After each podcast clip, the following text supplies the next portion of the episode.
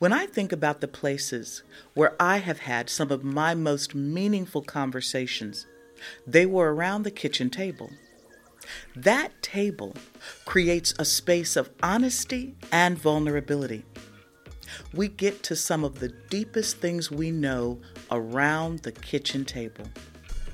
So I have invited authors, leaders, and friends to gather around this table to discuss topics that I believe are both prescient and necessary. And I want to go deeper.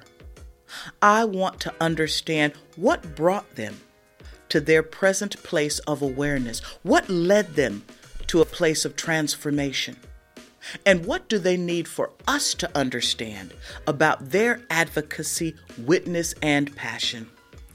To quote Black Panther Wakanda Forever, how is never as important as why.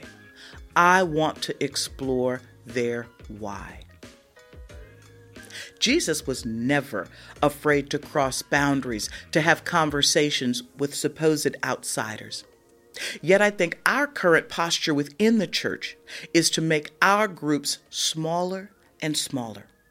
We're not listening to one another with openness of heart and mind. Rather, we're in our own echo chambers, having our thoughts, opinions, and preconceived notions confirmed without question.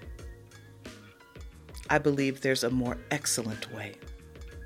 Even if we don't ultimately agree, isn't it good to hear different theological perspectives and interpretations?